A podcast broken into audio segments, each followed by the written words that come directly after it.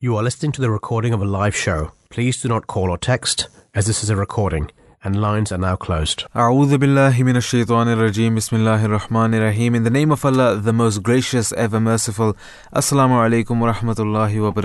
May the peace and blessings of Allah be upon you all. Welcome to another episode of The Breakfast Show here on the Voice of Islam radio station. You're listening to myself, Samar and Osman Manan, and we will be with you, God willing, all the way up until 9 o'clock. So if you do have any questions, any remarks, any comments that you'd like to make, please feel free to do so. The number for you, as always, is 0208 687 7878. And of course, you can hit us up on our socials on Twitter and on Instagram at Voice of Islam UK. Um, again, we're going to be speaking about three uh, main topics for the day. Um, we'll just quickly go through them uh, so you know what to expect. And of course, if you would like to, to contribute and voice your opinion uh, about any one of these topics, then uh, as always, you can do so. Remember, this is your radio station and we'd love for you to get involved. So do pick up the phone and give us a call 0208 687 7878. The first segment that we're going to be speaking about uh, up until the 8 o'clock news is replacing social media use with physical activity. Um, something that we spoke about last week as well. We're going to be going into a bit more detail in that regard. Um, in the second hour, we're going to be speaking about mud and our immune system. Uh, let the kids have fun and be healthy. Um, so that's in the second uh, second hour, and uh, last but not least, we're also going to be speaking about NASA's DART spacecraft and how it's uh, how it changed path of asteroid, another milestone achieved. So these are the are the three segments for the day. Uh, remember, like I said, if you would like to get involved with any one of these, um, then of course you can do so, whether it's uh, on our social media, uh, social media or at uh, Voice of Islam UK, or by picking up the phone and give us giving us a call on 0208 687 7878. Uh, but before we get into uh, all of these, uh, Usman, how are you doing this morning? Assalamualaikum, peace be upon you. I'm very good, Alhamdulillah. Um, how are you yourself? Uh, likewise, like, very good as well, Alhamdulillah, by the grace of Allah the Almighty. Um, and uh, what's what's the what's the weather uh, looking like today? So today, um, eastern areas will be mainly dry and sunny, with just the odd isolated shower. Western regions will have patchy cloud and a few showers, with persistent rain pushing into the southwest later. And later tonight, spells of locally heavy rain will push north northwards across western and northern parts of the UK. To the southeast, it will remain generally dry, although it will become mostly cloudy.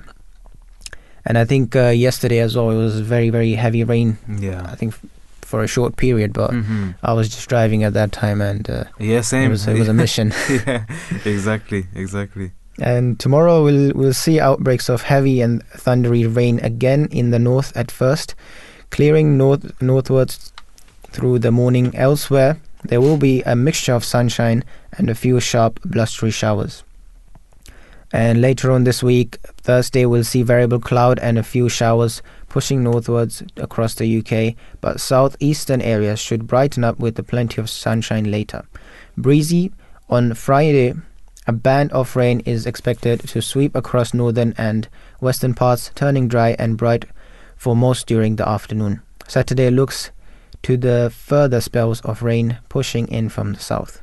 So a lot of rain this week. Yeah, yeah, and and like you said, the, the last uh, couple of days as well, it's just been. Uh, it's well quite gloomy uh, to, mm. to say the least. Yeah, I've been it? feeling a bit dull, you know. Like yeah, little, it's, it's that it's that period where you switch from, you know, the nice summer yeah. coming to the to the winter. Yeah, so no, it's, feeling it's, it. it, it, for for for for for many, I think it's the worst uh, worst uh, kind of weather, isn't it? When, when, you're just getting out of the summer and then uh, it starts to get cold, isn't it? Mm. Um, the newspaper headlines Here comes the Sunak and Unite or Die. Um, as you can imagine, um, uh, well, all of the, uh, the, the the front pages today are speaking about the new prime minister. So, like many of Tuesday, Tuesday's papers, uh, Metro dedicates its whole front page to a picture of the the next prime minister, Rishi Sunak. The paper also highlights that he will be the the country's first British Asian Prime Minister. The front page carries a quote from Mr. Sunak's speech on Monday afternoon, in which he said it was the greatest privilege of his life to be able to give back to country I owe so much to. Quote unquote. The Daily Star highlights that the UK is on to its third Prime Minister in a year by asking whether the former Chancellor will last until the end of October in his new role. The paper leads with a jovial calendar graphic featuring a smiling Mr. Sunak posing for the month of October. Mm-hmm. The Daily Mail uh, calls Mr. Sunak's victory a new dawn for Britain following weeks of turmoil, turmoil within the Conservative Party. The paper says his win heralds the beginning of the Tory fightback. And the Daily Mirror takes a slightly different approach to Mr. Sunak becoming the new leader of the Conservative Party by asking who voted for you. In a blunt assessment of the new Prime Minister, the paper points out that another Tory is poised to take, all, take to power without winning a general election. Mm, I mean, even on the front page, it, it says our new, and then in brackets, unelected Prime Minister as well, isn't it? Um, the Sun references uh, Mr. Sunak's love of Star Wars in a front page that features a doctored image of him holding a lightsaber alongside the headline, uh, quote unquote, The Force is with you, Rishi. The paper also mentions that Mr. Sunak is the UK's first Hindu Prime Minister and that his victory comes at the start of Diwali uh, of the Diwali re- uh, religious festival. Yeah, I just noticed yesterday as well. It was uh, uh, just last night actually. I was mm. going to sleep and I heard I heard some fireworks. Yeah, yeah. And I, I, just I, I, forgot it was about about the Diwali event. So oh, you thought it was because of the new prime minister? Uh, probably not. but I, I, was just wondering. It's probably some kids messing around. Oh, but, okay. Yeah. my wife told me there's Diwali and hmm, hmm, hmm. her friends were celebrating as well. Oh, nice. Tuesday's Eye is a special edition dedicated to Mr. Sunak becoming the new prime minister. It looks ahead to his first um, it looks ahead to his first 100 days in power and analyze, uh, analysis what his policies may mean for the British public. The paper also carries a story about grassroots Tories sharing their ang- anger at being denied a vote after Penny Mordaunt uh, dropped out of the Tory leadership contest, meaning Mr. Sunak won by default. Mm. The Daily Express dedicates its whole front page to Mr. Sunak features uh, and features several childhood post pictures of the soon-to-be Prime Minister, who is uh, who it was who it has dubbed sorry um, as a man born to lead. And the Times speculates on which of Mr. Sunak's key allies could get cabinet positions, suggesting that there could be potential comeback for a former Deputy Prime Minister Dominic Raab and former Tory Chairman Oliver Dowden. Cabinet roles are expected to be announced after Mr. Sunak meets the King. Uh, the Daily Telegraph uh, points out Mr. Sunak has won the role of Prime Minister without winning a general election, with anal- uh, analysis uh, claiming the process has been just like the X Factor, except no one actually voted for the winner.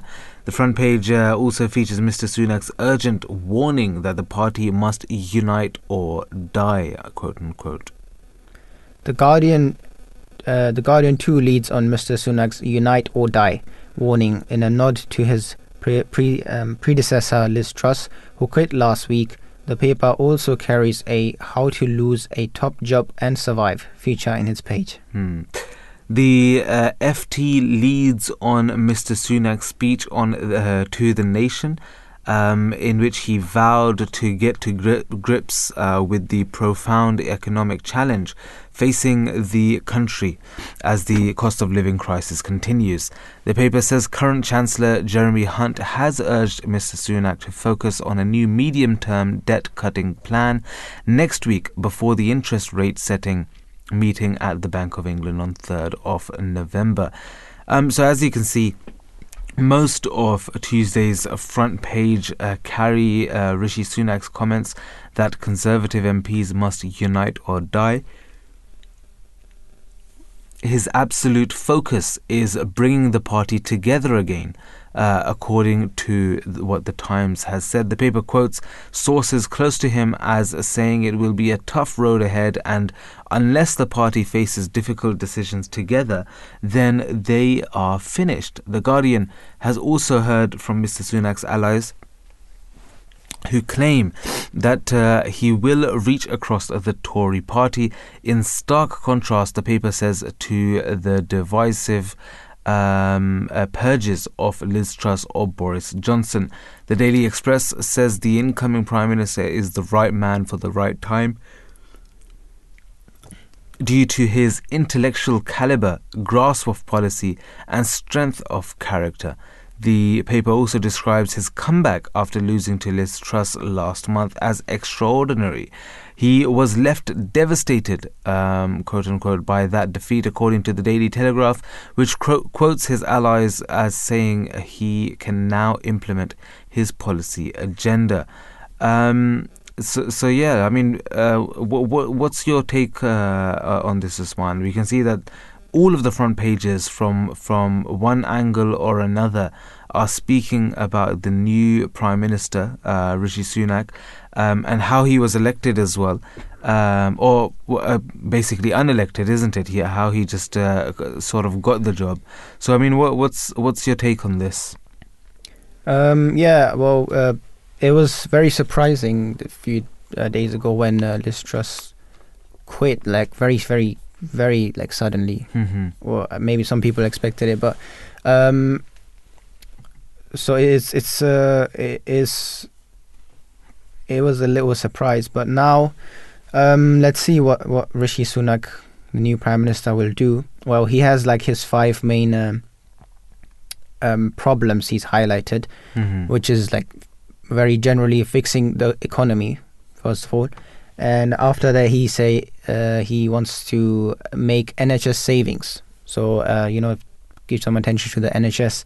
And uh, another issue he's he's uh, talked about was that workers are striking over pay, and uh, which is increasing probably because of the again because of the economy and the winter and the gas prices and stuff. Uh, and obviously, one of the top problems is supporting Ukraine and defense spending. And uh, lastly, I think Northern Ireland Protocol. So these are some of his uh, uh, problems he's mentioned that he's gonna um, attend Mm. to. Yeah, yeah. Um, and another uh, question is uh, whether or not the Conservative Party is ready to unite uh, behind uh, Rishi Sunak as well, isn't it? I mean, like some of the, the Mm. newspapers uh, also said that um, and and highlighted the fact that uh, he just sort of got the job rather than um, there being a general election.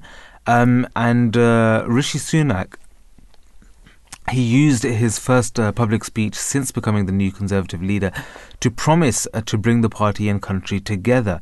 Some members of the uh, public may well ask why the former is important.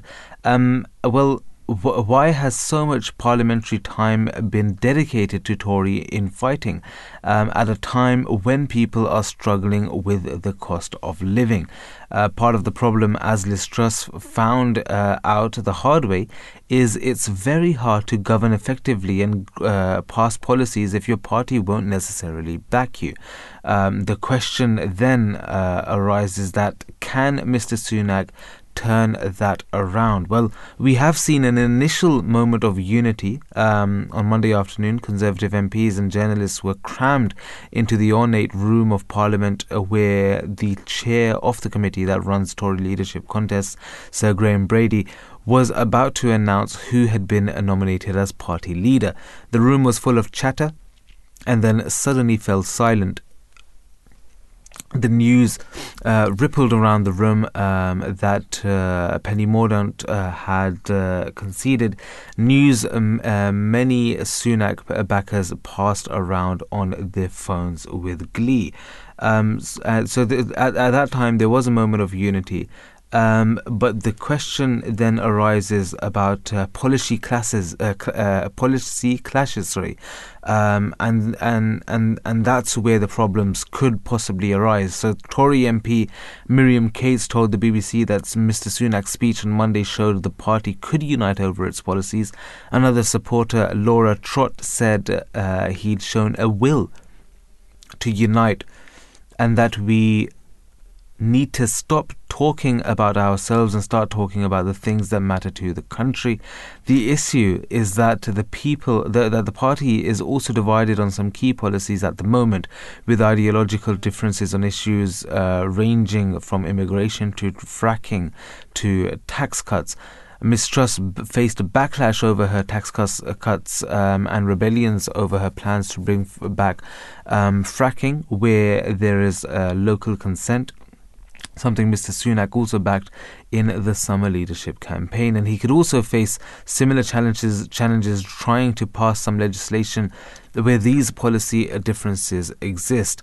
So uh, obviously, like we can see, um, uh, um, and from from yesterday afternoon as well, from uh, last night. Um, uh, we can see that there was a moment of unity there, but uh, the next question is whether or not they can actually be united. And of course, uh, this is essential because if you want to uh, pass legislation and if you want to pass policies, um, then you need the backing of your own party to, uh, at the forefront. Um, and only then can mm-hmm. you can you expect others to be uh, welcoming of that uh, legislation, of that policy, um, and that's why it's so essential to to have a team um, which which backs you and which trusts you, um, and that is, of course, the way going forward, isn't it? Yeah, most definitely. As as a leader, I mean, this is your dream. If you have your followers are with you instead of always plotting against you. Yeah. Um, and uh, we see this in, in in the Islamic system as well. That when the the Holy Prophet Islam, uh, uh, the Holy Prophet of Islam, uh, peace be upon him, when uh, he um, you know, announced his prophethood. So the the greatest support he got was from his from his close family, from his wife and his uh, um, friends, and that that uh, that gives you a, a backbone and gives you some strength to you know move forward. Otherwise, people will lose like faith and they will they, they will be like, what's the point of trying so hard if the people. I'm doing this for they are not with me they're not supporting me. Yeah. Anyways, uh, Rishi Sunak, now 42 years old, will officially be, uh, become Prime Minister this morning after winning the Conservative Party leadership contest. And he will meet the King, um, King Charles, today, entering uh, um, entering number 10 as the UK's first British Asian Prime Minister. And he is also the third Prime Minister within seven weeks. Um, I mean, uh, uh, in in other news, which is of course similar as well, uh, we can see uh, obviously like uh, another uh, problem which is arising, and another th- thing that Rishi Sunak would have to deal with as well is of course, of course, the cost of living. Mm-hmm. Um, and so, just quickly before we move on to our first main segment for the day um, some some tips um, on cost of living um, and a guide to saving money as well. So the UK is being hit by rising costs. Uh, food, energy, transport, and housing are all going up rapidly in price, uh, but everyone's cost of living crisis is affecting them in different ways. Um, and uh, there's uh, there's uh, there's food there's, um, uh, of course, uh, um, how many uh, members of uh, of your household are, are of working age who are actually working as well. Do you have a prepayment uh, meter? Um, do you receive disability benefits? How we travel? Uh, all of these things. Um, our housing uh, make a huge effect um, on this as well. So these are the sort of things that we need to be looking at um, and we need to be trying to save uh, money in this regard as well to help ourselves. Um, if you go onto the BBC website, um, there there is an article on this, and and they've also given you options as well. Um, it tells you and asks you how you're coping, uh, and it gives you four options: doing okay, coping, uh, struggling, or in a crisis. Um, then it asks you about um, what best describes your household. Um, um, then about your energy, if you receive benefits, um, if and it asks how you travel, uh, usually travel as well, um, public transport, electric uh, vehicle, uh, petrol car, um, where do you live, um, and it, when you answer these questions. Then it gives you some tips uh, based on your answers.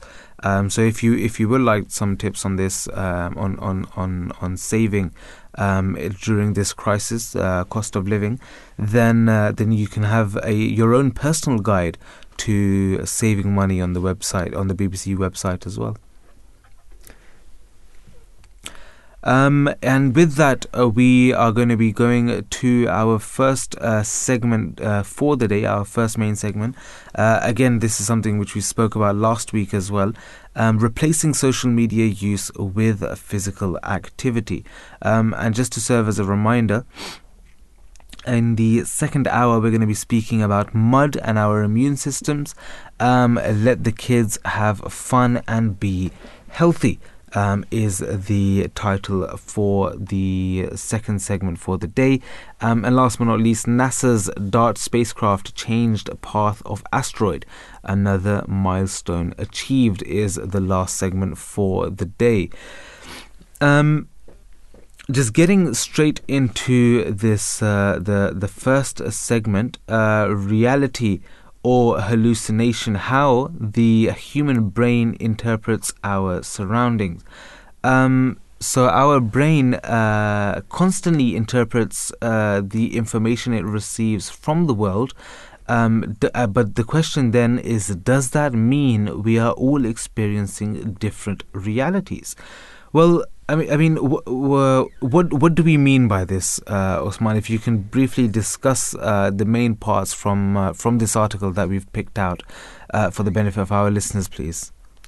Yeah. So the the world we experience is just not given to us. Our brains give us different experiences at every moment. If you close our eyes while sitting at a beach, the sound of a seagull, waves hitting the shore, or water droplets touching our face all these signals do not come with all the information. They all uh, they are all ambiguous signals, and our brain has to make sense of them by interpreting them via sensory signals and organs. So the interpretation is called perception. And uh, our brain has prior knowledge of the world and all the signals that we receive, we interpret them based on our knowledge and we see as we see the world as it most use um, as it is most useful to us. For example, does all the colors that we see really exist, or these are just different wavelengths that our brain interpret differently? Mm. I mean, it's it's it's interesting, isn't it? Uh, so, I mean, sometimes uh, you even, for instance, you're talking about colors um, and and the things that we see, right? Um, there, there was a, um, it was a, a, picture of a dress. Uh, I think you remember a few years ago now, um, I think this was maybe in the beginning of the pandemic. I'm not too sure, but there was a dress blue with white and, and uh, either gold or um, blue and black, uh, and, and, blue and black. Yeah, yeah. So uh, and and the picture went viral on social media, um, and uh, some people would say that it's it, uh, to them it looks white and gold, and the, mm. the uh, some would say that um, it looks it looks it looks different to them. Um, and and of course it's just our our mind, isn't it? The way that we see things you mentioned perception, um, and these are the things uh, which uh, which impact it uh, as well. And even when we look at our day to day lives, whenever we see something and this doesn't have to be something that we see physically. It can be something which has happened and something which you've uh, noticed, um, or something that you've uh, you've you've basically just just uh, just you, you feel, isn't it? Um, And different people will take uh, and derive different things from that. Um, so it can be that I, if I see something, my perception of that might be different to if you were to see that thing. Yeah. Um, and and we see that in our day to day lives, isn't it? We we let's say we're uh, with our peers and we we've we've experienced something or we've seen something, whether it's, it's something in front of us or whether it's from a show on te- uh, on television, um, and different people will derive different uh, uh, meanings from that, and it just it just it just it it it shows us um, the the uh, the the thinking behind it, the thought process behind it, and how everyone is different in their own capacities, isn't it? Yeah, certainly. And uh, you've seen other like many many uh, like diagrams or pictures. They they uh, um, they have like different dynamics and uh, like there's pictures like for example of stairs. They're Mm. going up and you turn it around and after a second the, the picture changes. It changes in front of you Yeah. within a second, and Mm. you're just like, how is this possible? Exactly. So it's all. Um, some people have argued this that is is this reality even real? Are we just Mhm. uh, imagining things? Mm. Or there's many things which make you doubt that your your life is real, Yeah. which make you doubt that it's, it's have I really seen this? Mm. There- there's some people they when they dream to them it becomes so real that when they wake up they actually think they went through this. Yeah. So uh, our mind can do like amazing things inside our brain, um, uh, and this is exactly the topic we're gonna be uh, talking about in the interview later. So that how how does your mind affect your emotions? Yeah. So uh, a research conducted by uh, Dr. Barrett, uh, we, which we will look at later, she said that. Your, your emotions are actually something you have created yourself. It's not something inbuilt Mm. it's it's an experience from your past which is uh, causing you to react this way. Yeah. If you become angry at a certain thing, it's not because it triggered your anger. It's because your previous experience in in this category or something similar to it Mm-hmm. caused you to get angry. Yeah. You chose to get angry at that time, Yeah. and that is the consequence of um, now. So what you did before is the consequence that you are getting angry again at the same moment, Mm. Yeah. or maybe you get nervous going on a stage Mm. or it's the same thing you have you've had a bad experience in your past which is making you nervous at this moment because you know when i go to that stage Yeah. something will happen which happened before Yeah. and that's what that's uh, something which uh, uh, apparently we can uh, choose Mm. so we can choose our emotion we can choose to be angry or happy or nervous at that moment Yeah. But we have to we have to have a good past experience regarding this to have a good future experience again Yeah, yeah. I mean, even sometimes when uh, when you when you feel as if uh, you've you've eaten something. Mhm. Um, and you've had a bad experience. Maybe you got food poisoned, or maybe uh, you had an upset stomach after that, or whatever. Um, and then whenever you whenever you see that dish again, or that that food, or Mm. whatever, you might feel as if, uh, even though you might not be allergic to it necessarily, uh, it, it was probably just the way it was cooked that day Mhm. um, and you'll you'll you'll say no, I'm I'm not gonna have this. I'm Yeah, I, I yeah. I'm probably gonna fall sick, or this is gonna happen, and that's gonna happen because of your past experiences, isn't it? So Mm. it's not something which is which is specific uh, to each uh, to to to all of us, uh, but rather uh, it's not it's, basically it's not a general thing which is for all of us, yeah but rather it's a specific thing for each each individual, isn't it? So you Mhm. because like you said because of your past experience with something it might be positive it might be negative your outlook on that specific thing when it happens again or when it's about to happen again will determine whether or not you're anxious about it whether you're nervous about it whether you're happy about it angry about it all of these different emotions that we have it will be based on whatever previous experiences you've had with that uh, specific thing in the past um, and that's why this reality, um, um, the, the the word reality that we keep using here, um, the interpretation of it uh, varies from from each person to another as well, isn't it? Um, and if you Yep. talk about external diversity, this is something that we are familiar with Um, like we all know, uh, we are uh, uh, we are different uh, uh, uh, heights, colors, shapes, um, but the idea of our external diversity that we have uh, as individuals is not known to others. Someone else can maybe not see the experience that we're seeing. Mm. The blue that we see in the sky might not be similar to to the, the, the blue that someone else is seeing through their own lens, through their own eyes. Um, and if we go back a few years ago, this this is actually the, the dress that we were speaking about as well. Mhm. Um, there was a famous dress on the internet which made everyone uh, almost uh, cry uh, as uh, as half of the world was seeing it as white and gold, and the second half was seeing it as blue and black. Um, and each group was was so convinced that uh, what they were seeing was the actual color. Um, the color that everyone uh, saw was based on their own brain's perception. So it's it's interesting, isn't it? That uh, of course we're speaking about. Um, um, about uh, us as individuals and the experience that we see with the things um, that we see or feel. Uh, but over here, this image that we're, we're, we're addressing and the image that we're speaking about, um, that was basically the, the, the world was split in two. Uh, one was saying that they see one color. One was seeing that uh, saying that they they were seeing one color, um, or one set, set of colors.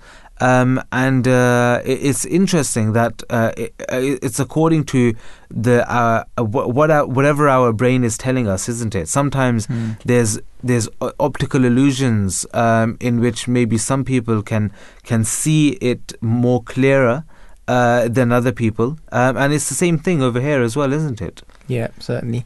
I think we should get to our uh, interview as we will have more uh, insight from the expert. I think. Let's go that way. Uh, Lisa Feldman Barrett is uh, a University Distinguished, Professor of Psychology at Northeastern University with appointments at the MGH and Harvard Medical School. Dr. Barrett is among the top 1% most cited scientists worldwide and has received numerous awards for the groundbreaking work. She is an elected fellow of the American Academy of Arts and Sciences, the Royal Society of Canada, and a number of other honorific sci- um, societies. She has testified before the U.S. Congress, is the chief science officer for the Center for Law, Brain and Behavior at MGH, and has authored two best-selling popular science books for the public, How Emotions Are Made, The Secret Life of the Brain, and more recently, Seven and a Half Lessons About the Brain. A popular TED Talk has been viewed more than 6.5 million times to date. Uh, welcome, Dr. Barrett. How are you today? I'm I'm wonderful, thank you. How are you? I'm great. Thank you very much.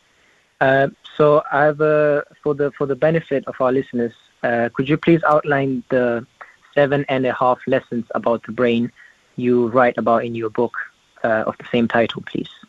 Sure. Well, the book is actually literally seven and a half little essays, um, and I wrote these essays because not everybody wants to read, you know, a 400-page book about popular science. So I thought it would be nice to give people some entertaining little tidbits of neuroscience that they could entertain their family and friends with, um, and that actually invite uh, them to think about what it means to be human.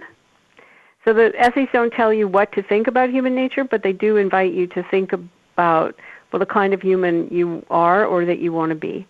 And so the essays cover topics like how did your brain evolve in the first place and what's its most important job? Because brains are your brain is your most expensive organ in your whole body. Um, it takes up about 20% of your metabolic budget, so it's really expensive to run. So, why do you have a brain? What's it good for? And what's its most important job? A lot of people believe that the most important job of a brain is to think and to plan, um, maybe to feel or to um, see or hear. And it turns out that your brain's most important job is not any of those things. Um, it's to coordinate and regulate the systems of your body. And everything else your brain does, thinking, feeling, seeing, hearing, it does in the service of that task, which of course is not how we experience ourselves. We don't experience every hug we get and every insult we bear in that way, but that's really what's happening under the hood. Um, another lesson in in the essays um, is that uh, many popular articles and books claim that you have an inner lizard brain that houses your instincts, which is wrapped up in um, a limbic system for emotion, which is supposed to be controlled by your gigantic rational neocortex. So the idea that the brain evolved in layers, like uh, sedimentary layers of rock or like um, layers of a birthday cake. That's completely a myth. Um, and so, two of the essays discuss how your brain is actually structured and how it actually works. Um, another essay talks about um, how uh, an infant brain develops into an adult brain. So, your brain and actually continually develops throughout your life. So, your brain continually, constantly rewires itself from the moment that you're born. Um, it wires itself and rewires itself to the world that you inhabit. And this is such a skillful task that the brain is engaged in that we think we're actually born with all sorts of critical knowledge that we actually, in fact, learn from our caregivers' actions. So the essay talks about how nature and nurture are not competing forces to create who you are, that we have the kind of nature, the kind of genes that require nurture, that require the input from other people as we develop. Um,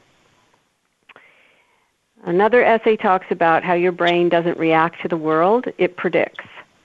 So to us, it feels like we see things and hear things in the world, and then we, we react to those things. But actually, most of your brain activity is unconsciously guessing about what you have to do next and what, as a consequence, what you will experience or perceive next.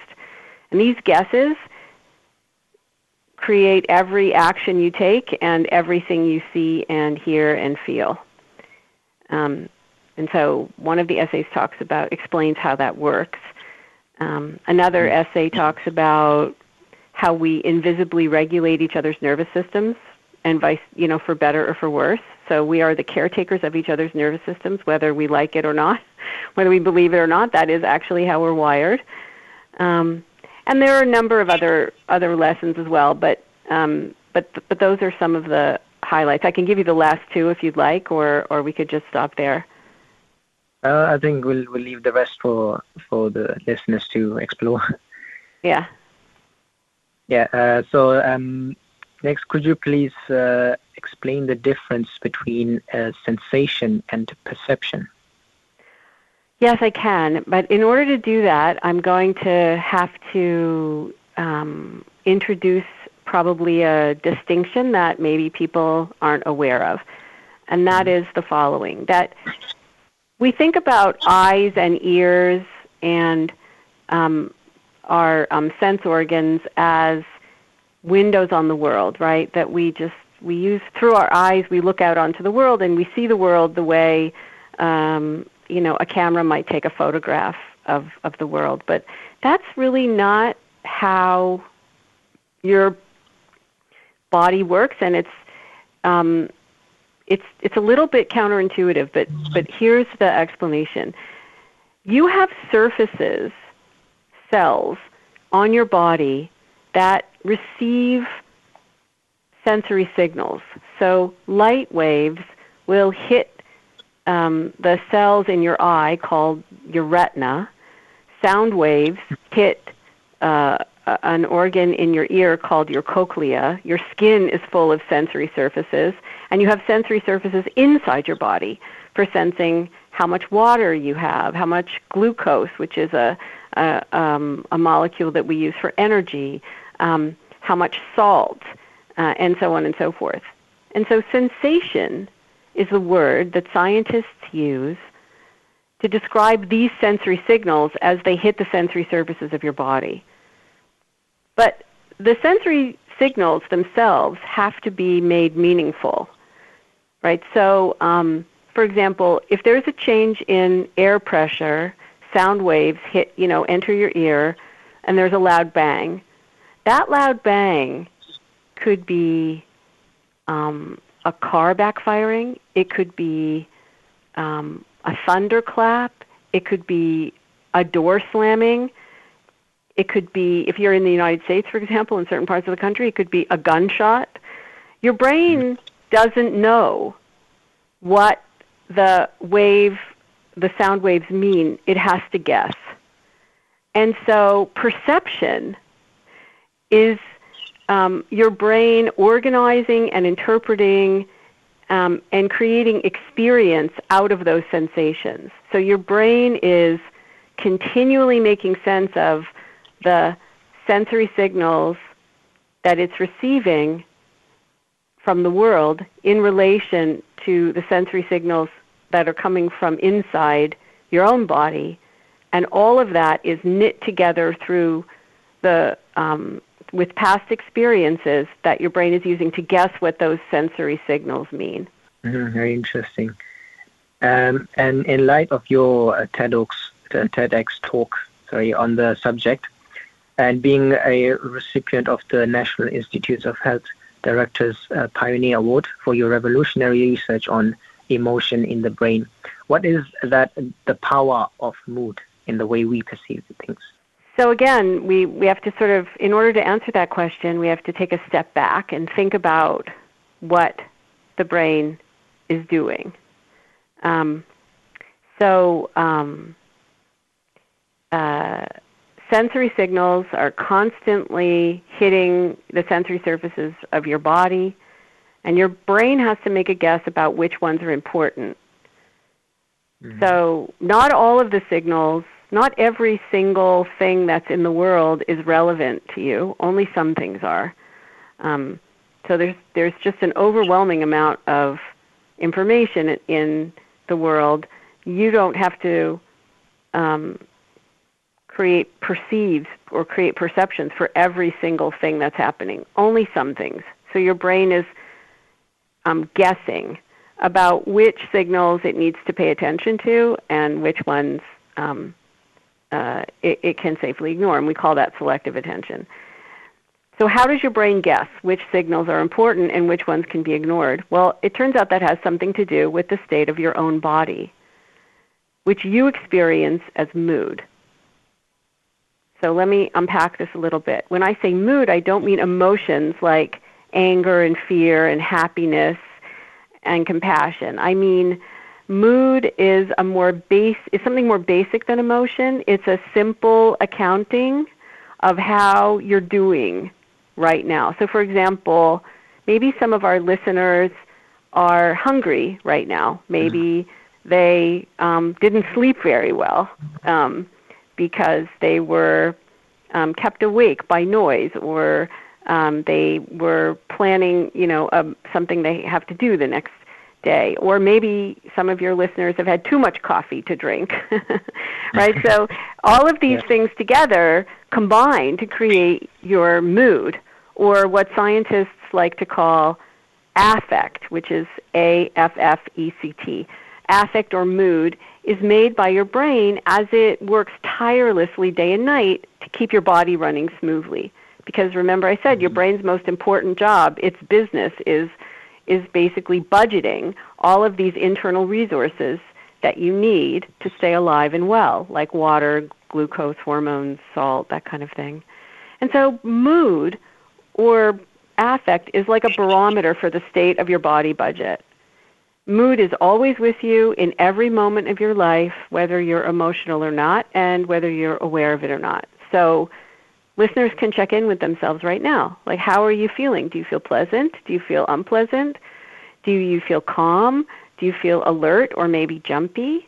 Are you feeling comfortable? Are you feeling uncomfortable? These are your brain's beliefs about the state of your body, which you experience as mood. And mm-hmm. this um, actually helps um, select which sensations your which sen- sensory signals your brain believes are important and which can be ignored. So human brains are wired to view the world through affect colored or mood colored glasses. When we feel strongly about something, we're more likely to believe it's true. And how we um, feel, the state of our bodies, and and how we experience that as mood can actually influence literally what we see. So, for example, in our laboratory, we can um, change the state of someone's body without of their awareness. We can make their heart race, or or we can make them breathe more shallowly or more deeply, and this influences their mood. And then we, when we, when they're feeling pleasant, for example, we can show them a neutral face, a person who's just at rest, and they'll look at that face and they'll see that person as smiling slightly. Or if we make them feel unpleasant, they look at a neutral face and they might see that person as um, slightly scowling. People, depending on their mood, will view when you're in a pleasant mood, you are more trusting of other people. You believe that other people are um, more reliable um, and uh, more honest. And when you're feeling unpleasant, you you um, suspect the opposite. So the important point here is that when you react to, when you experience something um, that you hear or that you see or that you read as absolutely true, it hits you as absolutely true or absolutely a piece of foolishness, this is a cue that you've encountered something has either confirmed or violated a deeply held belief which has impacted your body budget. because words actually impact the physical state of your body. Um, and when somebody says something or does something that strongly impacts your physical state, just they, just merely speaking words, or you could just read something that you find, you know, that is consistent with what you believe or inconsistent with what you believe. This can affect the state of your body, which creates a change in your mood and then has has downstream influences on on how you perceive the world and what you perceive. Mm-hmm. And Dr. Barrett, in another one of your TED talks, uh, you said that uh, emotions come from past experience. Is that correct? That is correct. And again, um, this is yep something yeah, so surprising. Yeah, to people regarding this. That why why is it that uh, sometimes you feel nervous or going on a stage you you're frightened even though it's your first time because brains well so first of all an important thing to understand is that we repeatedly encounter the same people and places and things over and over again and over time um, these um, patterns tend to reoccur so we learn them as regularities which is called statistical learning but then mm-hmm. your brain has this amazing capacity to take bits and pieces of past experience and reassemble them in a brand new way. So this is what we call memory. You don't necessarily have an experience of remembering, but your brain is always using memories from the past and combine them in in like bits and pieces in new ways so that you can understand the sense sensory signals that are are um, available to you. So basically, everything you perceive, including making sense of the what's going on inside your own body as a, as an, an emotion, everything you experience is a combination of what's inside your head from past experience and what's outside in your body and in the world. And um, this ability that the brain has to take bits and pieces um, of the past and combine them in a new way so that you experience a brand new situation um, uh, as familiar. This is called um, scientists call this conceptual combination. It's like taking it's like taking um, bits and pieces of the past and fitting them together in uh, a new kind of puzzle. Mm-hmm. Okay, thank you very much. Um, this is the end of our interview. I'm uh, very grateful for your time. Thank you for your knowledge, and uh, I hope that you uh, keep on uh, finding new things. And uh, thank you for your time. My, my pleasure. Thank you so much for uh, for your interest. That was uh, our interview with uh, Lisa Feldman Barrett, uh, Barrett uh, who is a university uh, distinguished professor of psychology at Northeastern University with appointments at the um, uh, Massachusetts General Hospital um, and Harvard Medical School as well. Dr. Barrett has is among the top 1% uh, most cited scientists worldwide and has received numerous awards for her groundbreaking work as well.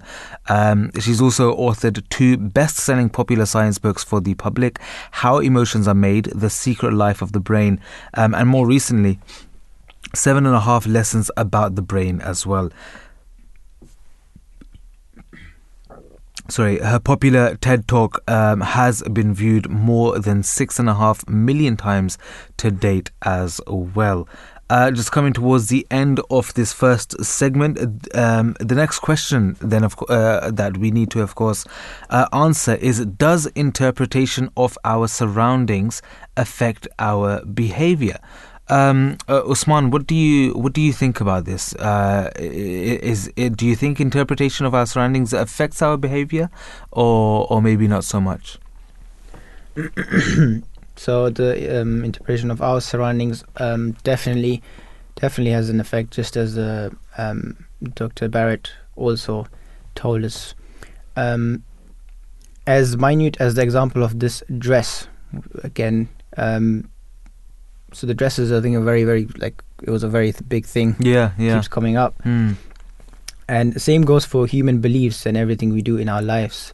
Things that uh, exist for us might uh, exist differently for others, and uh, that is why our behavior uh, is also different based on what we see and how we see our surroundings. For example, a day would look too bright and painful for a person with photosensitive uh, vision, but the same day might be vibrant, bright and full of life for another person. So um, it's, it's interpretation. Also, there's some physical aspect to it as well. Like you, if you have bad vision, obviously you will see things differently. Yeah. But then there's a there's a aspect of how your brain perceives it, how you see things. Mm. Maybe like we were speaking about the rain. Some people love the rain, yeah, which is a mystery to me. Like, how can you love the rain? It's such a bad weather.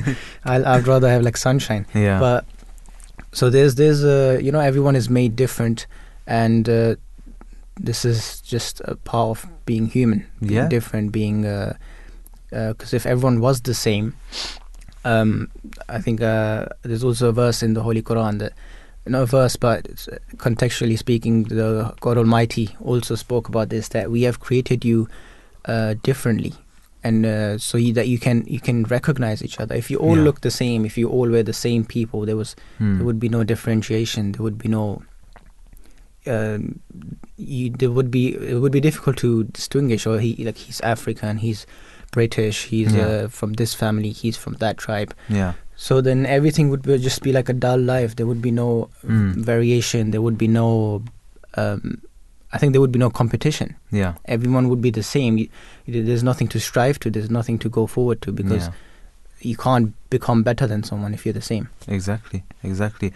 Um, and uh, and of course, social media has a huge part to play as well, isn't it, when it comes to our interpretations and our thought processes and uh, and whatnot as well. And that's why we've said that we should switch that with physical media. Here's yeah. the eight o'clock news. Allah. Allah.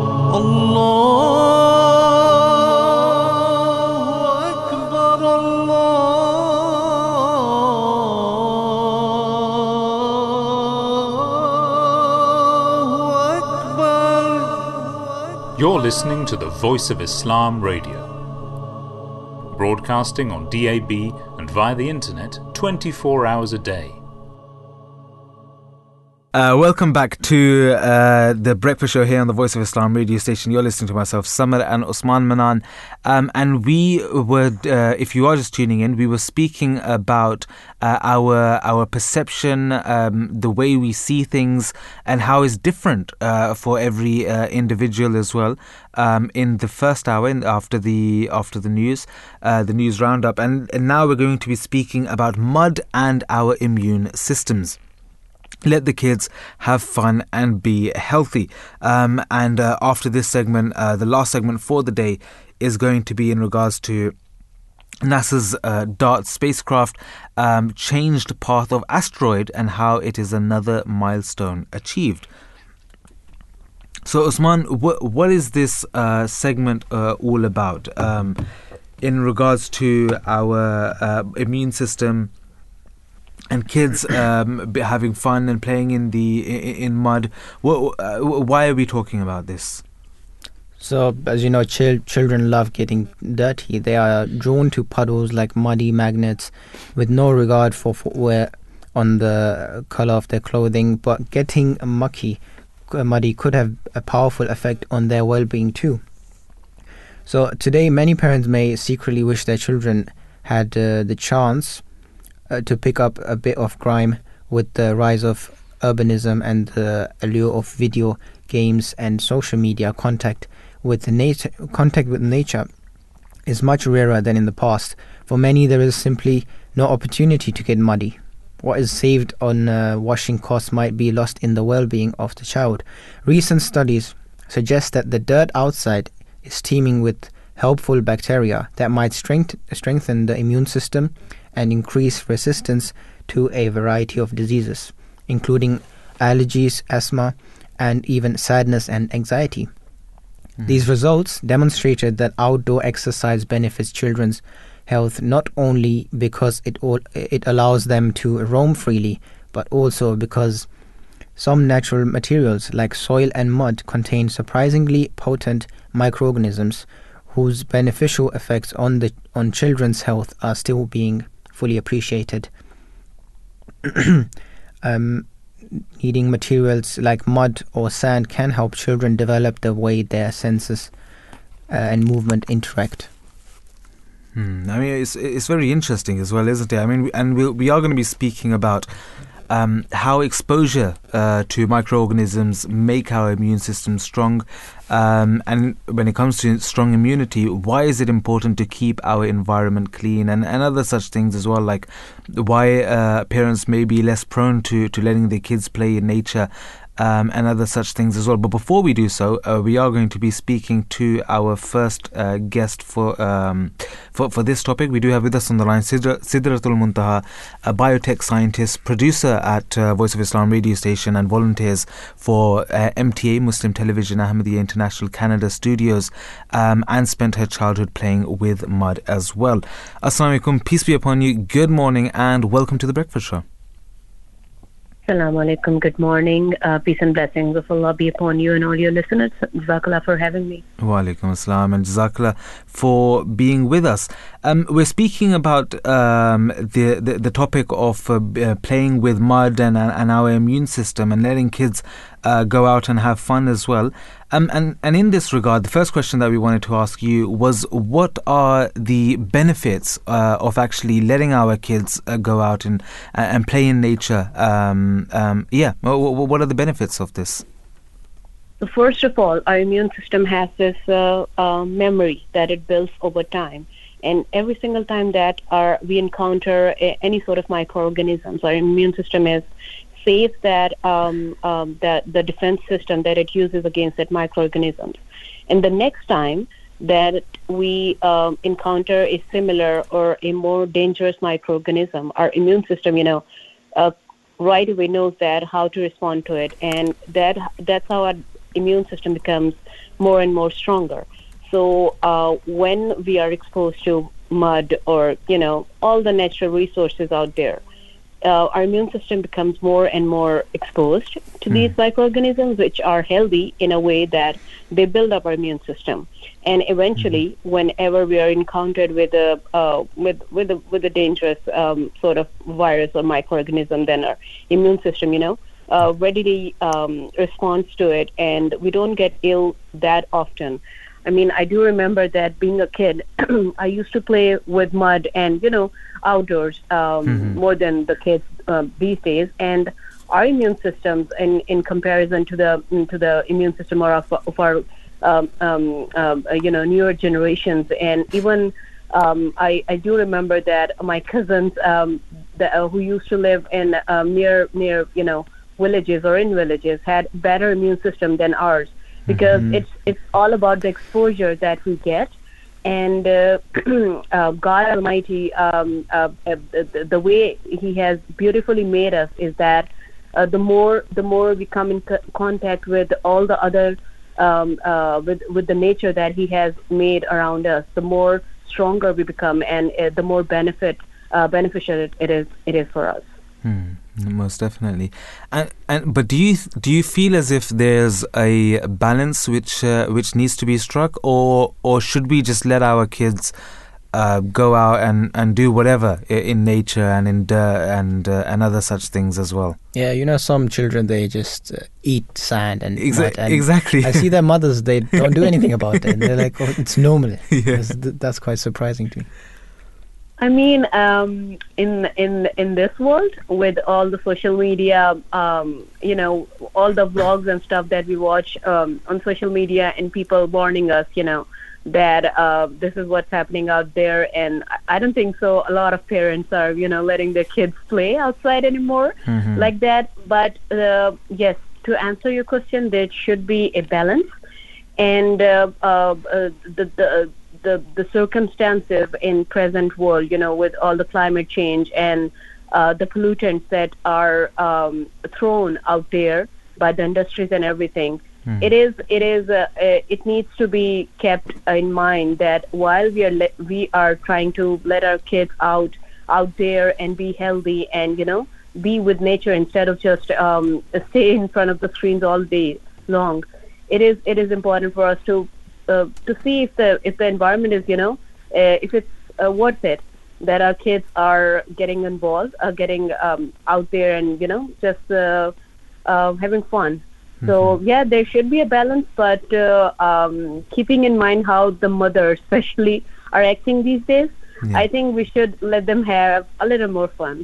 Mm-hmm. Most most certainly, um, and also there, there there needs to be a, a proper time and place. Uh, I think for this as well, isn't it? We mentioned in our introduction that uh, uh, children uh, they they're drawn to, to puddles like like magnets, and uh, they don't have any regard for footwear or whatever they're wearing, um, and, and things of that sort. And I and I know that that that is definitely the case because even these days, of, of you're in, in Canada, so I'm not sure what the weather's like there. But over here, it's been raining uh, for for the last couple of days, um, and when it when it rains, it pours uh, uh, over here. Um, and the, whenever I go out with, with my children, my, my two year old, my, my daughter's fine, but my two year old son, he whenever he will run to the puddles, and I'm, we're, we're like going to to to to like someone's invited us to their to their house and stuff, and, and obviously you're dressed up nice, you've got your good shoes on and stuff like that, and he's just running to the puddles, and we're like, yo, just just stop. so so obviously, they, wh- what do you think, Siddhar? Do you think there's a time and place for this, or should we just allow our, our kids to to just go out and and and have fun uh, whenever they, they they get the chance? I mean, uh, on on special occasions, sure, uh, we can you know we can just uh, ask them not to do that. But the temptation, um, I think I get him. the temptation is always there to do that. I mean, it, it, as an uh, adult, it's still a, a a a fun thing for me to do. Mhm. okay. Um, and I think it yeah, it yeah. would be a fun thing if you don't have to worry about your clothes. Exactly. Obviously, the, the child doesn't know yet that I will get it clean. Like my mom will clean it, but once Yeah. you have to do it yourself, then you think twice. yeah, no, no, most certainly, most certainly. Um, and and and lastly, there, um, do you, i i when we're we're speaking about uh, strong immunity, and of course, you mentioned um, that your other relatives and other such people who are maybe living in villages and stuff, um, their immune system was maybe a bit stronger as well. Um, do you think, in regards to strong immunity, um, it's important to keep our environment clean, or can uh, uh, uh, uh, maybe a few of our listeners can uh, are thinking that maybe we can use this uh, not in a in a negative way, but maybe this can be an excuse to to to to uh, to not clean our houses uh, as frequently or as often because uh, because of the these microorganisms and because of these microbes and maybe um, because of this dirt that th- maybe uh, it'll strengthen the immune system and so it may it's not as essential to maybe clean up. What do you think? Um, uh, so definitely, it is very important to keep keep our climate, keep our um, envi- environment clean. And by the microorganism, I meant uh, the good ones, that Hmm. those uh, those microorganisms who stay on our skin. You know, we have a microflora on our skin. Even when we clean ourselves, it's it's there naturally. It's there.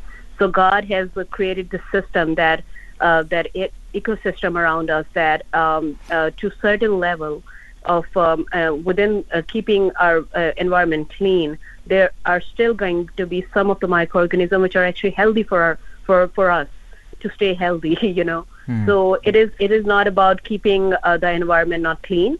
Um, and use it an, as an excuse that you know we we just want to improve our immune system. That's why we're not cleaning the cleaning our house, cleaning our backyard, or you know the streets. So it is very important to clean our environment because, as we have seen throughout uh, through through uh, through decades, uh, what we have done with Earth, um, you know, all the pollutions and uh, not um, giving uh, uh, uh, rights to our Earth, uh, we've seen the the outcome.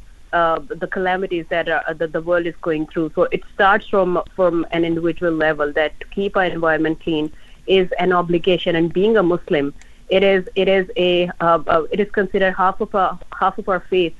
Um, you know, uh, the personal hygiene and to keep the environment around us clean.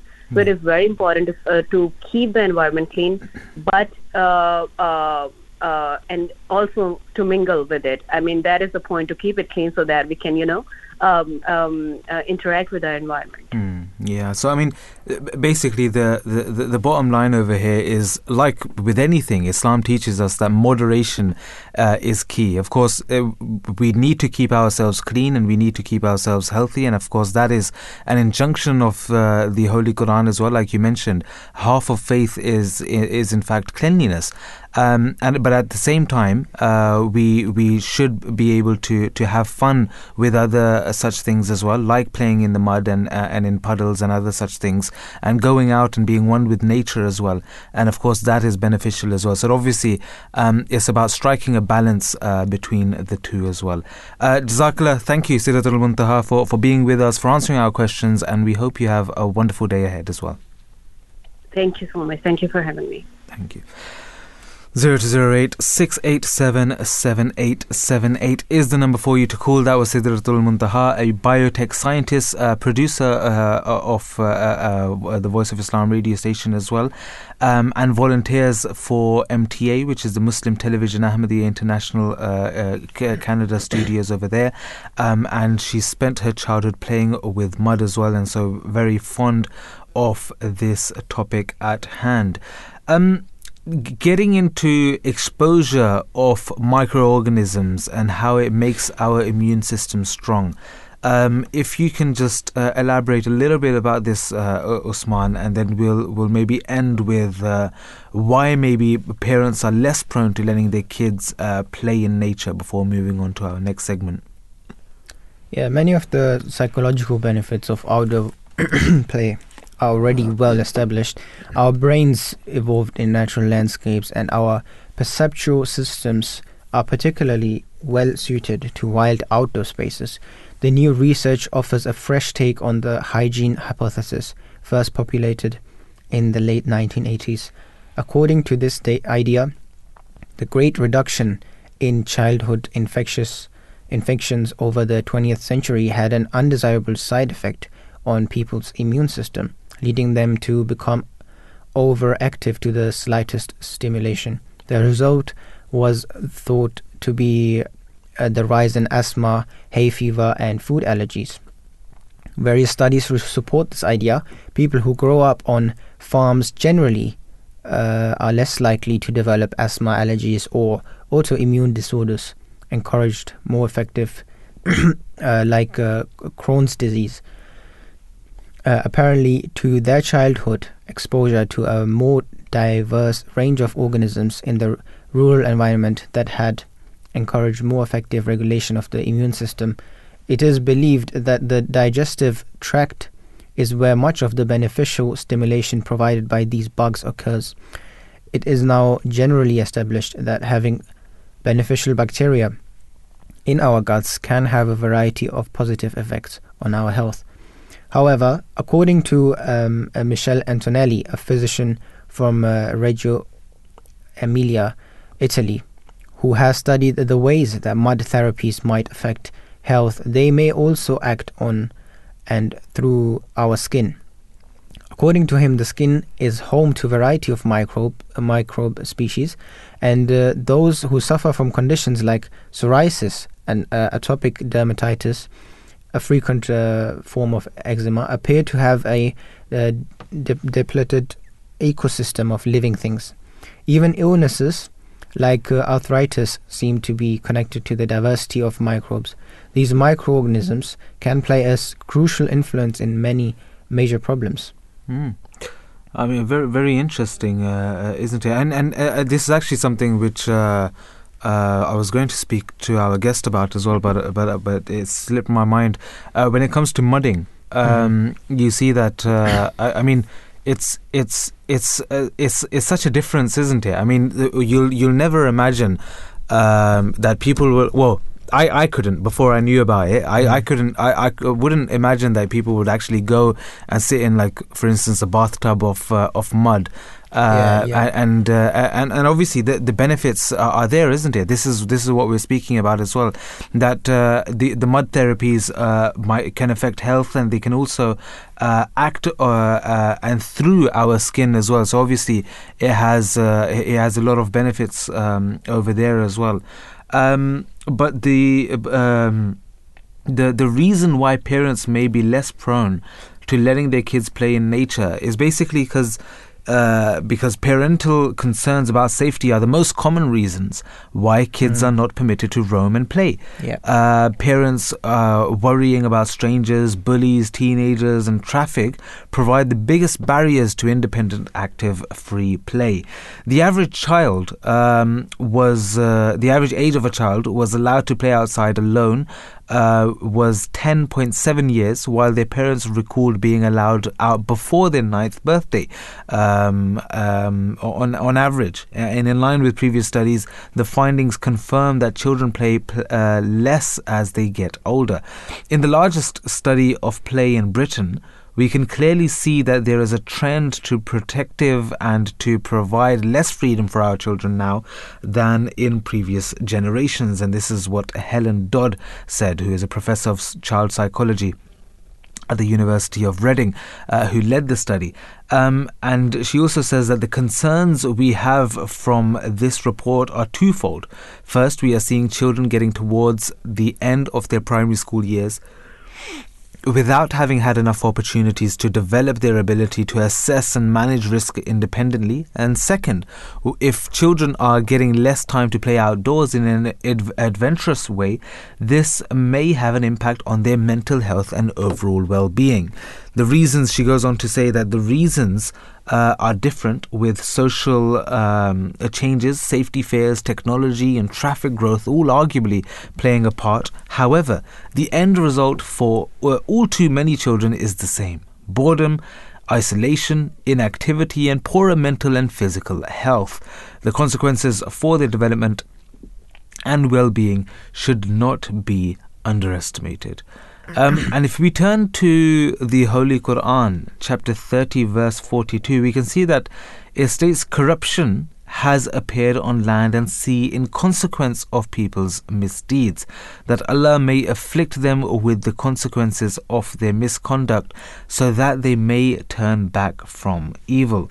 His Holiness, the worldwide head of the Ahmadiyya Muslim community, um, Hazrat Mirza Masroor Ahmad, may Allah strengthen his hand, reminded us that modern advancement in medical technology and surgery has afforded man a longer lifespan and improved his quality of life. But this should not develop the thought that man has acquired divine attributes and can provide healing by himself. One must remember that this progress is also due to God Himself, who has enabled man to acquire knowledge to develop these technologies. Um, also, His Holiness uh, has drawn the attention of Ahmadi uh, Muslim doctors and physicians around the world to first and foremost remember this principle that God alone is the healer, and along with treatment, they should pray for their patients in order to secure God's pleasure. Um, and of course, this is uh, an essential piece of uh, uh, uh, of uh, of wisdom that we should always keep in mind that we should never rely on the substance alone to bring about whatever change we want from it. Right? We should always be um, referring to God Almighty um, and addressing Him and seeking His help and and, and by, praying to Him that Allah the Almighty please remove this uh, affliction from me or remove this ailment from me or grant me such and such thing whatever the prayer is of course according to that. But we should always turn to God Almighty and we should never rely on physical substances alone of course, they have their own uh, benefits, and God, uh, God Almighty has provided us with such things. Um, but we should never be reliant upon these things because when we rely on these things without turning to God Almighty for His succor and for His help uh, and for His aid, then this is a form of shirk. This is a form of um, associating partners with God Almighty because rather than placing our trust in Him, we are placing our trust in these for instance, these herbs or these pharmaceutical uh, products, uh, um, which uh, uh, or, or these medicines, for instance, um, and so of course we should uh, use these things and make use of these things. That is not forbidden, Yeah. but uh, we should always keep God, in, God Almighty in mind as well. Yeah, certainly. I mean, um, we've we've seen this. Like uh, you you can you can try out yourself that the medicine, even though it is the cure for the disease, it is not always effective. Hmm. So we have many uh, diseases such as cancer or uh, dementia, Alzheimer's, which we can't treat, and uh, then you think that why is there a disease which doesn't have a cure? But the reason is that it, we just haven't found the cure yet. Yeah. So this is why it's uh, ultimately it's uh, Allah the Almighty who has who's created this world, who created the disease. We must have the cure. Yeah. So, uh, like you, we know that turning to God has never failed because you, in some way or another, uh, you are compensated for uh, whatever loss you might uh, incur because of the disease. Yeah. But uh, when we go, you know, use the medicine. Let's say we, we try to cure someone with medicine, but it fails. There's no compensation. You you tried and you failed. But if you rely on God and you you pray to God, um, even if you lose your loved one or or someone, then uh, you know in your heart that in compensation He will have a reward Hmm. for the for the pain he's going through. Yeah. He will have a he will have something to look forward. to. Yeah, no, definitely, definitely. Um, and with that, we are going to be going straight to our last segment for the day. Um, the, the, the this this last topic. And remember, if you would like to get involved uh, and voice your opinion about any one of these topics, then of course you can do so. You can tweet to us uh, or leave your comments on our Instagram page at Voice of Islam UK, um, and you can give us a call as well uh, on 0208 687 7878. Um, so, the American Space Agency says its recent attempt to deflect the path of an asteroid was successful. Scientists have now confirmed the orbit of a 160 meter wide space rock uh, known as Dimorphos uh, was altered when the DART probe struck it head uh, uh, head on last month. Um, so scientists say that the um, um, uh, like I said, this 520 foot, uh, 160 meter wide uh, space rock on or, or in orbit, uh, known as Dimorphos, was uh, altered when the DART uh, probe stuck it head on last month. Um, the mission was formed to test possible strategies for protecting Earth from threatening objects. DART's success proves that such an idea will work, uh, provided it is launched early enough and the target is not too big. The double asteroid redirection test uh, took place some 11 kilometers, uh, 11 million kilometers, uh, 7 million miles from Earth. It saw the refrigerator-sized NASA satellite drive straight into Dimorphos at uh, 22,000 kilometers per hour, uh, 14,000 uh, miles per hour, destroying itself in the process. The space rock uh, orbits a much larger object called uh, Didymos. Uh, Didymos. Uh, this is 780 meters wide. Uh, before impact, the time taken for Dimorphos to make one circuit of its sibling was 11 hours and 55 minutes, so just under 12 hours. The telescope um, evidence now indicates this orbital period has been reduced to 11 hours and 23 minutes, uh, a change of 32 minutes. Uh, the this corresponds to Dimorphos moving closer to Didymos, um, a tightening of the orbital, uh, orbital path uh, by tens of meters. Um, Usman, how can this attempt of deflecting the asteroid path uh, change the future of astrology, do you think? So, DART changed uh, planetary defense forever by proving that it is possible to deflect an asteroid from Earth. The data collected will help scientists determine how hard it is to hit an um, asteroid in the future. Understanding the unique properties of Dimorphos will inform NASA's uh, future planetary defense planning. Such features may not be common to all asteroids, uh, including those that may one day be on collision course with Earth. We always have these asteroids mm. trying to, you know, destroy Earth. And, and I love space movies as well. There's, there's a few. I, I, I don't think the the asteroids are uh, trying to uh, destroy the Earth. I think that's just in the movies that you're you're you're referring to. No, trust me, it's, it's the alien sending them. The promised Messiah, upon whom be peace, has stated that the continued study of physics, astronomy, and the sciences will always lead a righteous person towards God Almighty. The more they learn about God's creation and the world around them, the more they will appreciate the beauty of Allah the Almighty through the wonders of the universe.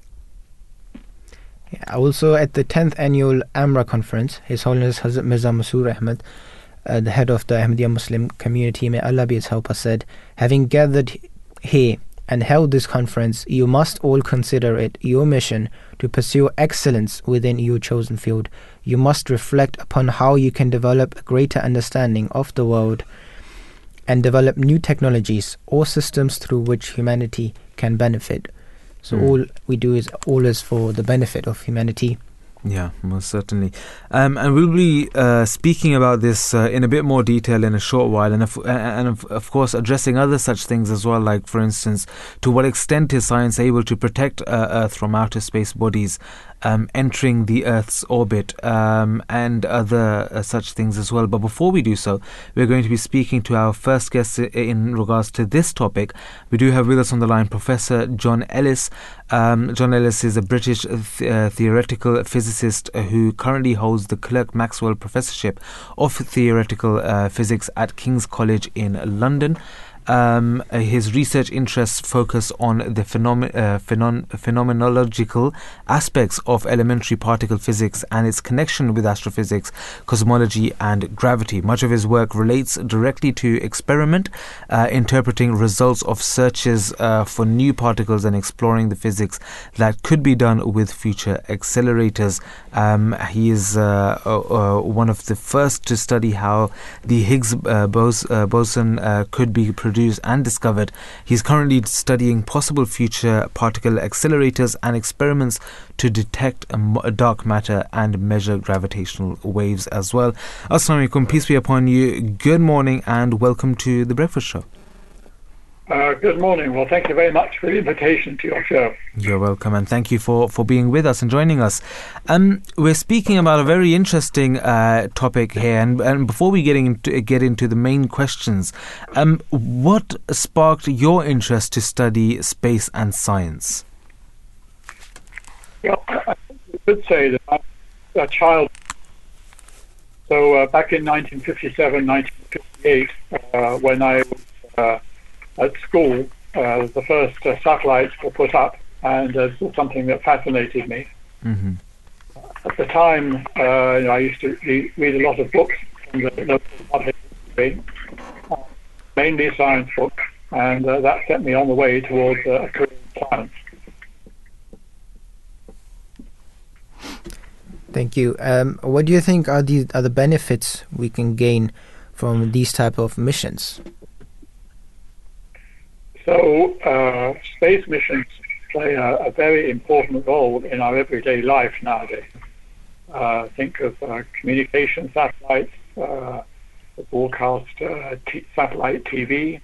Uh, think of the global positioning system, which enables us to navigate. The navigation system that you have in your car, for example, depends on GPS satellites. Think of the satellites making weather forecasts. Mm-hmm.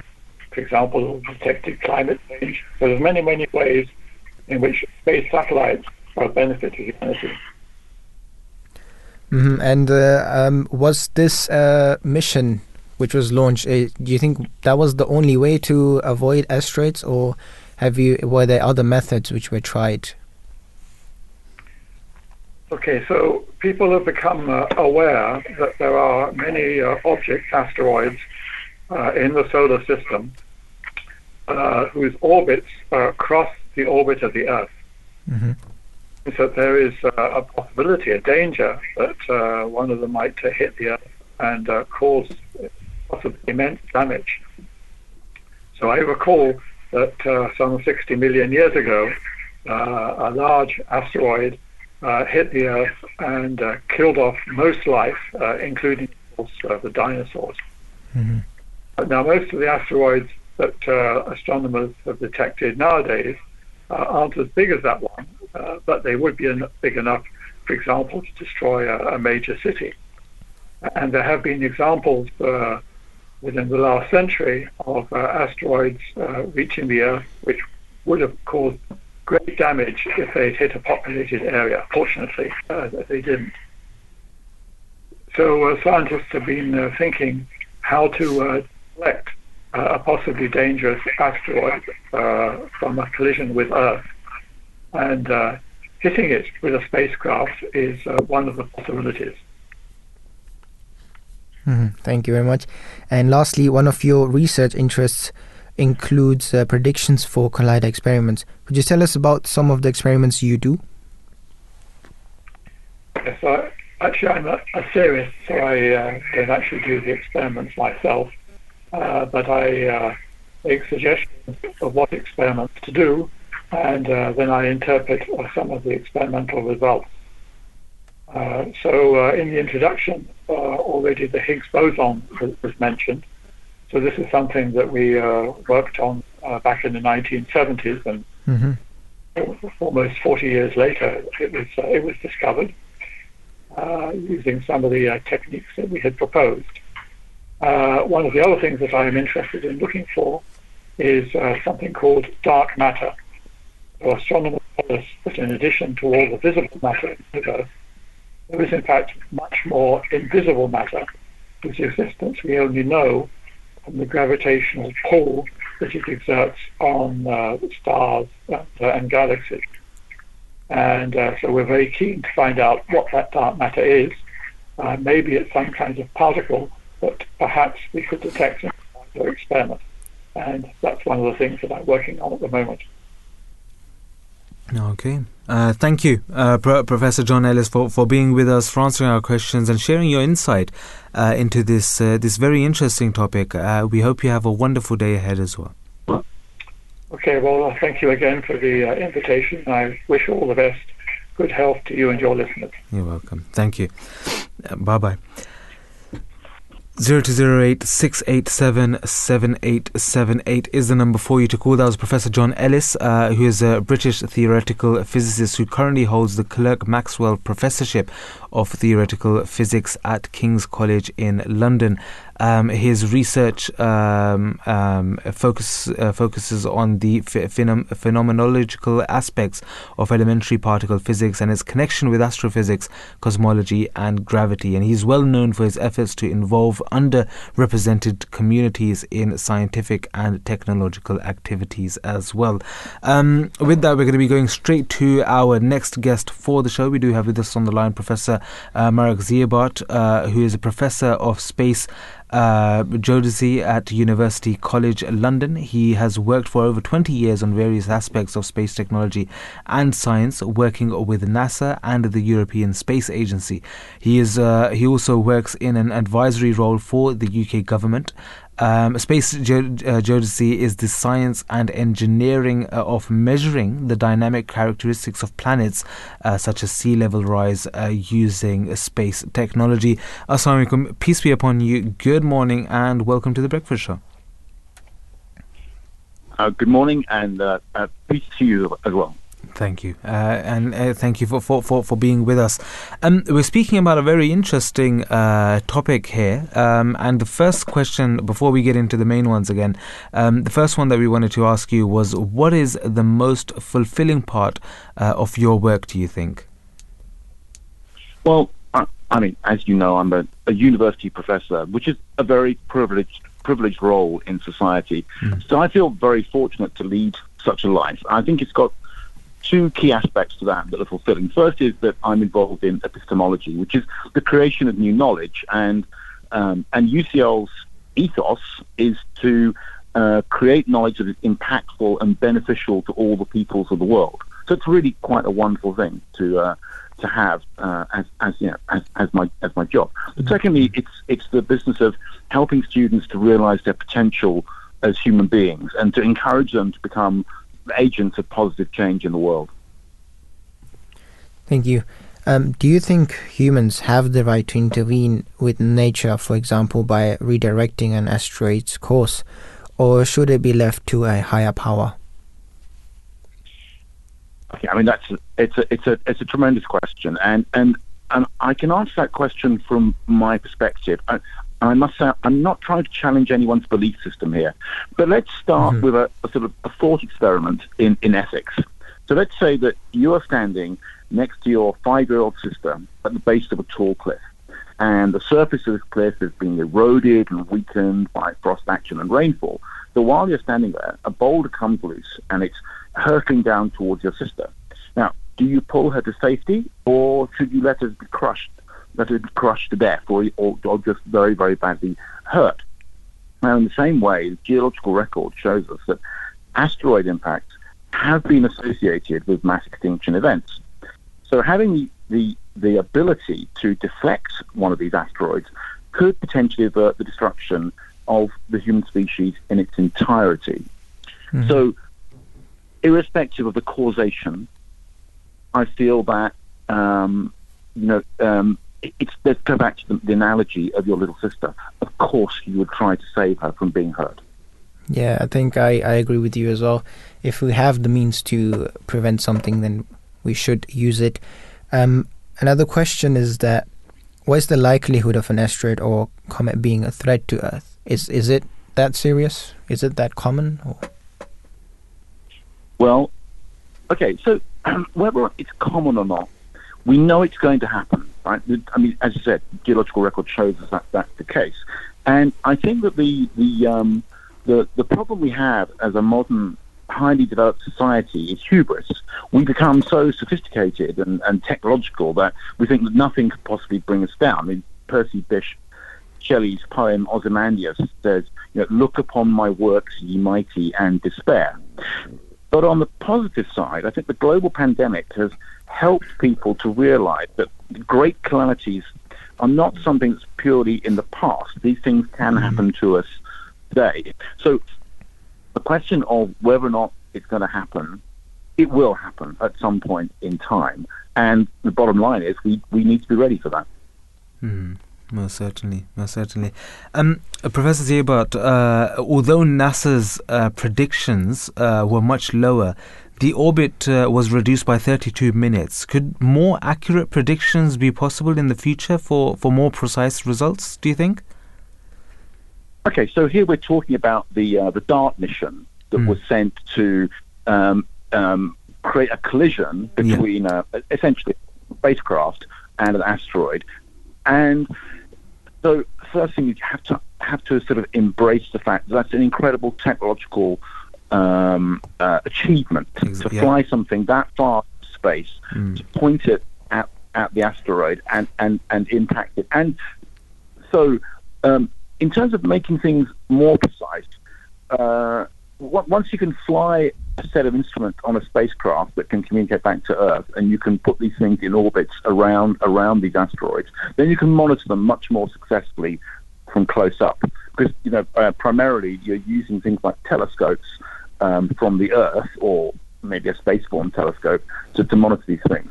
So inevitably we will get better at, at doing this. And this is an important first step. But of course, it doesn't mean the problem is solved because it, it's one thing to smash a bit of metal into an immense piece of rock. It's another to do that in a way that deflects it in the right direction. Mm. Yeah, definitely, definitely. Um, and and just lastly, there because it is such a such a fascinating topic, um, and uh, for maybe a few of our uh, younger listeners who who are tuned in as well, is there any piece of advice that you would like to share that uh, maybe spark their interest even further into this topic, um, and maybe even go into this field um, uh, in in the future as well? Well I, I think a, a really uh, helpful thing to say is if you look at the the tremendous role of Islamic culture in developing mathematics in the world. I mean, algebra, right? Was you know that's we take the name for algebra mm-hmm. from from from um, a, a, man who who um, worked and developed those ideas. So I think it's um, working in STEM, of course, has huge opportunities, and and the world is crying out for such people. But I I would just like to reiterate the, the proud heritage of, of, of, of, Muslim scholars in, in developing mathematics because it's not a static thing. You know, this is something mm. that, it, it, in a way, mathematics is one of the great gifts of human knowledge, mm. and, uh, and, and Muslim people have played a key role in doing that. So I would really encourage your young listeners just to work on mathematics, and partly as well because it's a logical thing. Yeah. There's many things, like the questions we've been discussing here, are quite difficult questions to answer. Whereas mathematics, because it's entirely logical, enables you to progress in, in your thinking, your, your ability to analyze and your ability to be logical. Yeah, yeah. Thank you, uh, um, uh, most certainly, and thank you for for, for that, Professor uh, Marek Ziebart, uh, for sharing your insight uh, into this fascinating topic and uh, and your your comments over there at the end as well. Thank you again, and we hope you have a wonderful day ahead. And you. Thank you very much. You're welcome.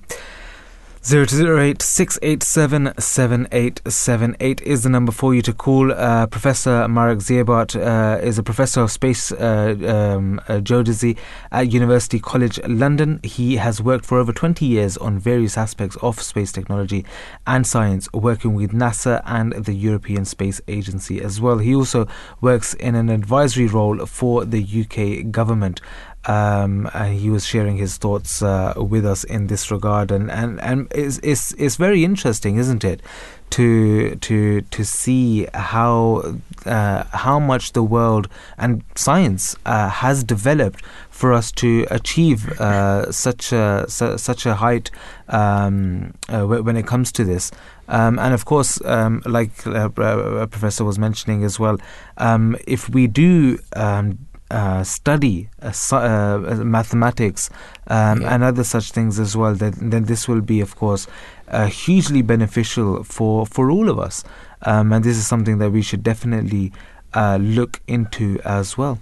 Yeah, I think I'd, I'd, like to take a moment and like appreciate these uh, scientists and mathematicians, physicists. These people have done like great work, you know, individually, and it's a very small number if, if we have about like seven, eight billion people, mm. there's probably like less than a million of these people who are who are you know protecting us, who are protecting this species, humanity. Like uh, one asteroid could destroy everything. One disease could cause, uh, like for example, COVID.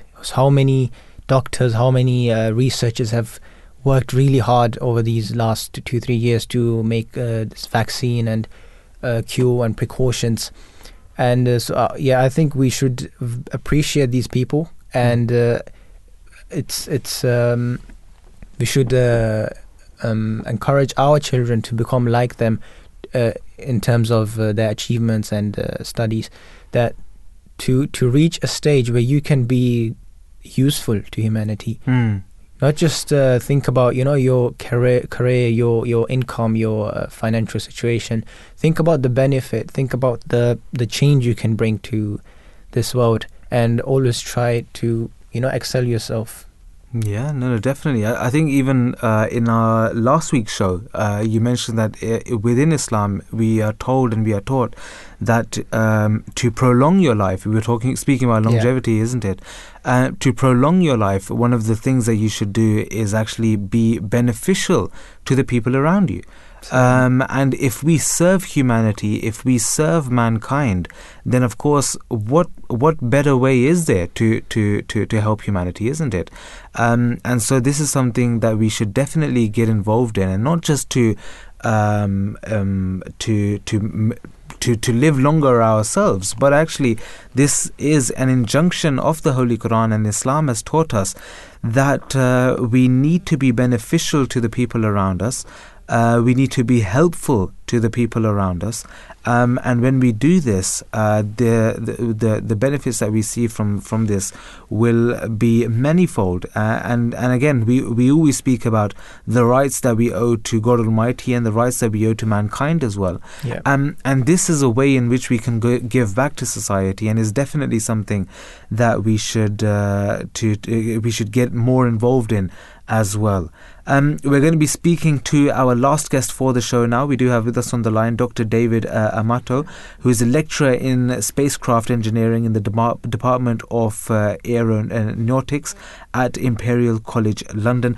Assalamu alaikum, peace be upon you. Good morning and welcome to the Breakfast Show. Good morning, and um, thank you for the opportunity for the interview. You're welcome, and thank you for, for, for being with us.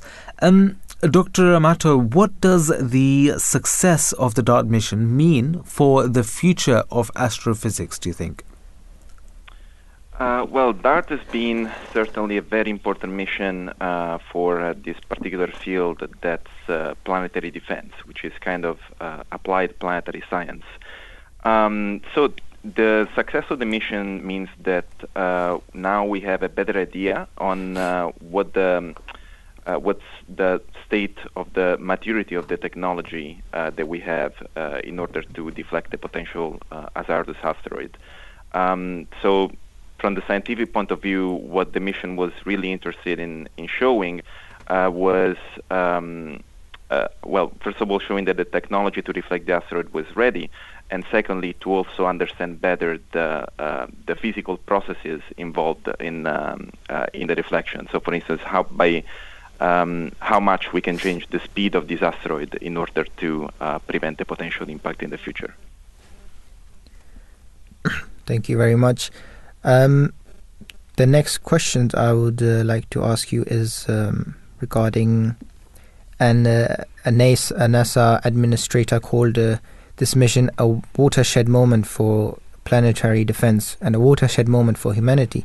Do you think this area of uh, astrophysics should be given a higher priority? Um, I wouldn't say uh, so much higher priority as uh, having more consistent uh, support, especially um, from our leaders.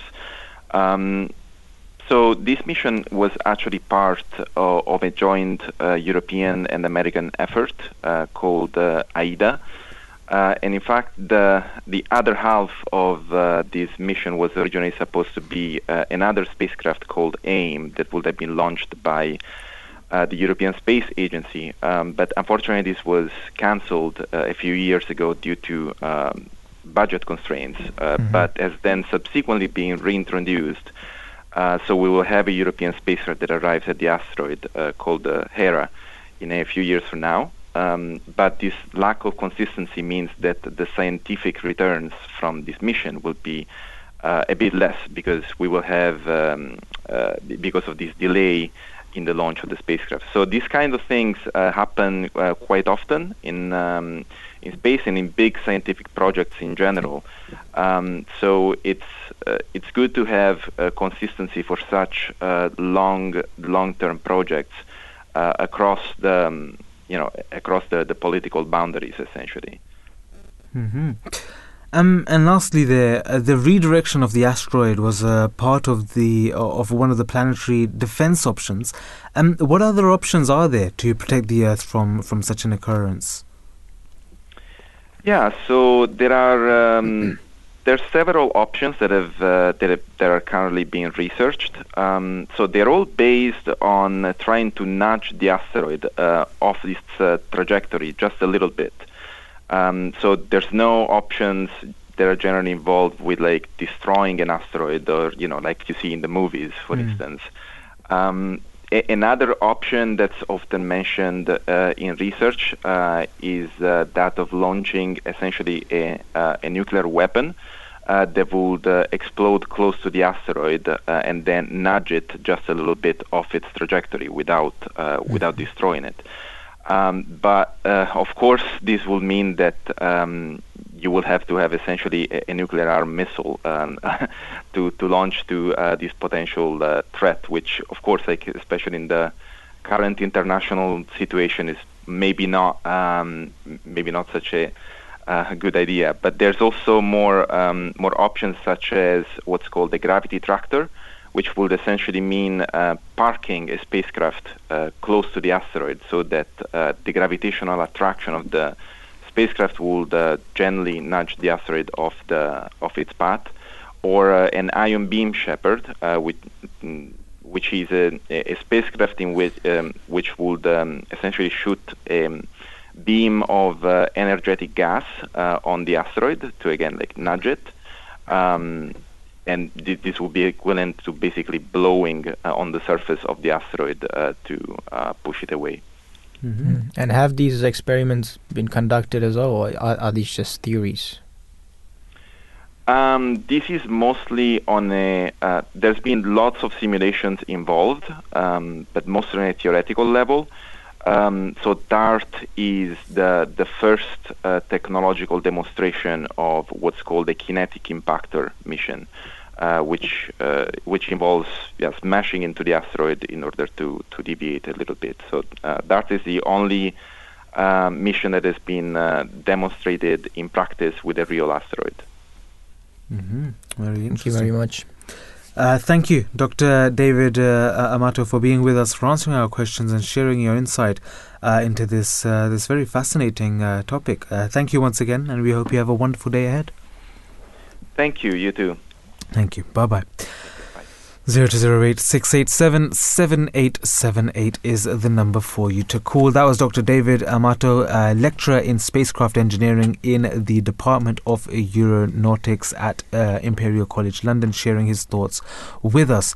Uh, before wrapping up, um, we are going to be listening to a, a very short uh, audio clip on what effects do stars, astronomy, uh, stars and astronomy have on human life. This is answered by the fourth caliph of the Ahmadiyya Muslim community, Hazrat Mirza Tahir Ahmad. May Allah have mercy on his soul. Astronomy is a scientific branch of knowledge and it deals with the facts of creation as scientists discover them. There is absolutely no reflection against astronomy in the Holy Quran. In fact, the Holy Quran repeatedly draws human attention to astronomy and requires them to study more astronomy in greater depth, in greater width, so that they discover the secrets of Allah's creation more and more and bow their head in submission to Him.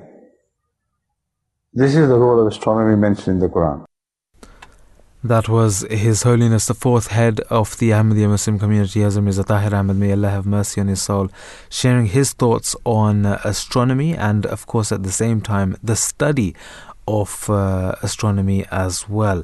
Um, just lastly, there before we uh, before we conclude today's class, uh, today's uh, session, the Holy Quran uh, states in chapter three, verse 191 and 192, that in the creation of the heavens and the earth, and in the alternation of the night and the day, there are indeed signs for men of understanding, those who remember Allah while standing, sitting, and lying on their sides, and ponder over the creation of the heavens and the earth. Our Lord, Thou hast not created this in vain. Nay, holy art Thou. Save us, then, from the punishment of the fire. So we can see that Allah the Almighty has given us all of these different things the night and the day, the stars, the skies, everything so that we can understand Him in a far better manner. So it's essential for us to delve deep into the studies of such things, of uh, astrophysics, of astronomy, so that we can better understand our Creator as well. The more we study, the more we learn, the more we research, the better our understanding of our Creator will be, and the better we will be able to worship Him as well. And this brings us to an end for today's uh, um, show. Here is the 9 o'clock news.